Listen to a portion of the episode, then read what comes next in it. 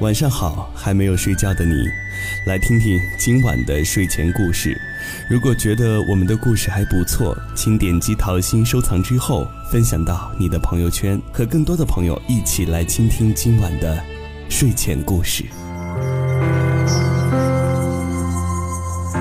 前段时间特别流行一句话：“别人晒什么就是缺什么。”而这件事残酷的真相却是。我们觉得别人在晒什么，经常就是我们缺什么。我刚刚工作那会儿，每个月领着四百块钱的工资，每天最奢侈的事情就是早上买份报纸，然后在办公室里给大家轮番传阅，那感觉，自己就是上帝，仿佛他们读的不是报纸，而是我的施舍。结果偶然听到，同一个办公室的小姑娘说自己每天早上的早餐是肯德基，立刻就让我装逼的世界崩塌了。这种崩塌事故立刻转变成了自卑，自卑立刻进化成了鄙视，觉得不可能，每天早上吃肯德基，那他得有多少钱呢？我吃不起，他吃得起。我就觉得他在晒，他在显摆，他在吹牛逼，因为他拥有我无法企及的生活。那不是晒，是什么？后来才知道，人家是富二代，每天早上吃早餐是最稀松不过的事情，这对他来讲算是平常事儿一件。后来我在论坛上遇到一个类似的事情，一个人发帖子说自己本来要去买奔驰，结果路过保时捷瞄了一眼，就顺手买了一辆九幺幺。最招人恨的莫过于“顺手”这两个字。我能顺手做的事情就是去菜市场买水果，顺手买了几头蒜，而他竟然能顺手买辆九幺幺。果不其然。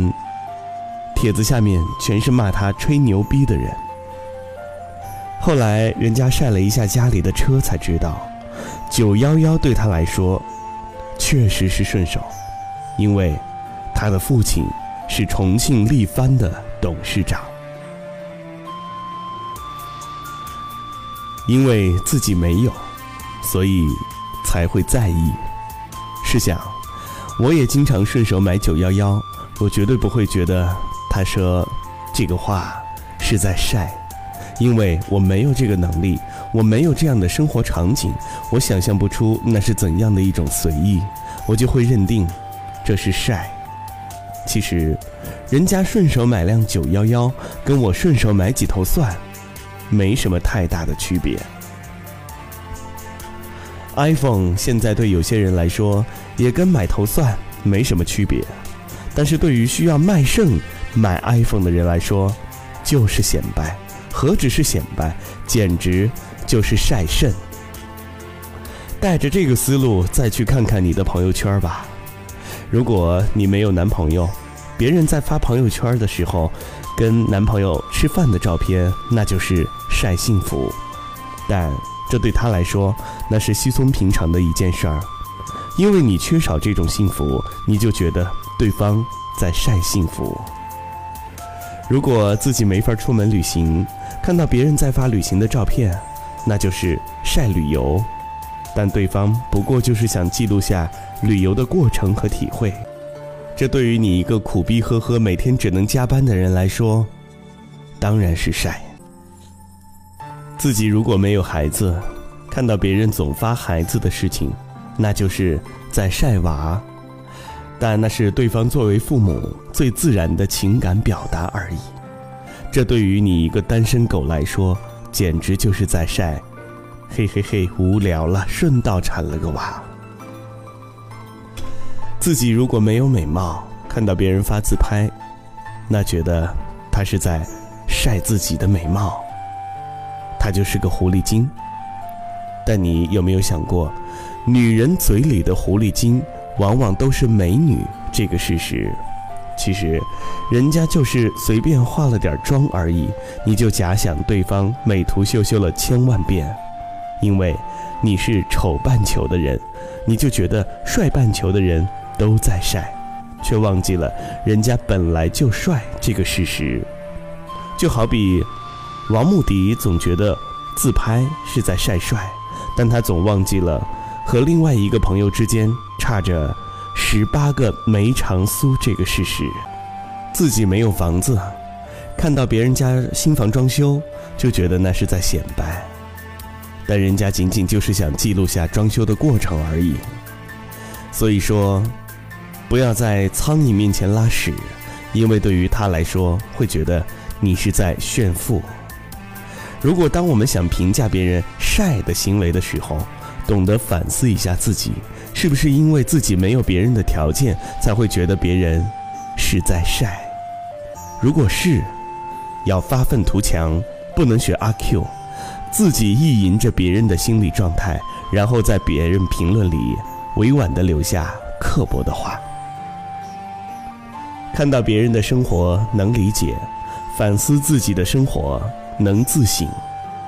哪怕别人真的是在晒，我们也觉得。也是稀松平常之事儿，这才是最高境界。路灯下的恋人，多像是曾经的我们，深情拥抱、亲吻，爱的难舍又难分。曾相爱的光阴，全世界只有两个人。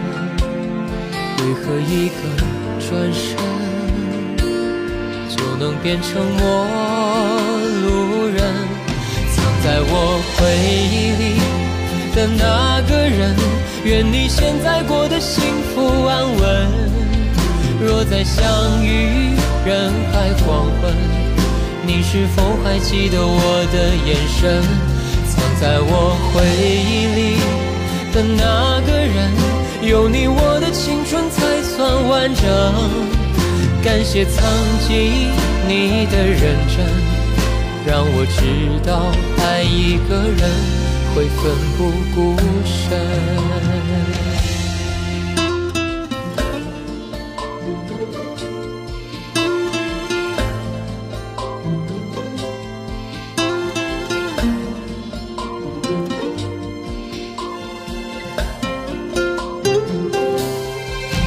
下的恋人，都像是曾经的我们，深情拥抱、亲吻，爱的难舍又难分。曾相爱的光阴，全世界只有两个人，为何一个转身就能变成陌？人，藏在我回忆里的那个人，愿你现在过得幸福安稳。若再相遇人海黄昏，你是否还记得我的眼神？藏在我回忆里的那个人，有你我的青春才算完整。感谢曾经你的认真。让我知道，爱一个人会奋不顾身。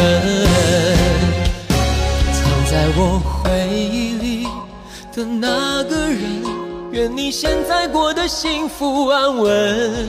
若再相遇人海黄昏，你是否还记得我的眼神？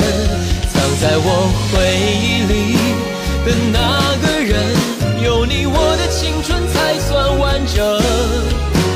谢曾经你的认真，让我知道爱一个人会奋不顾身。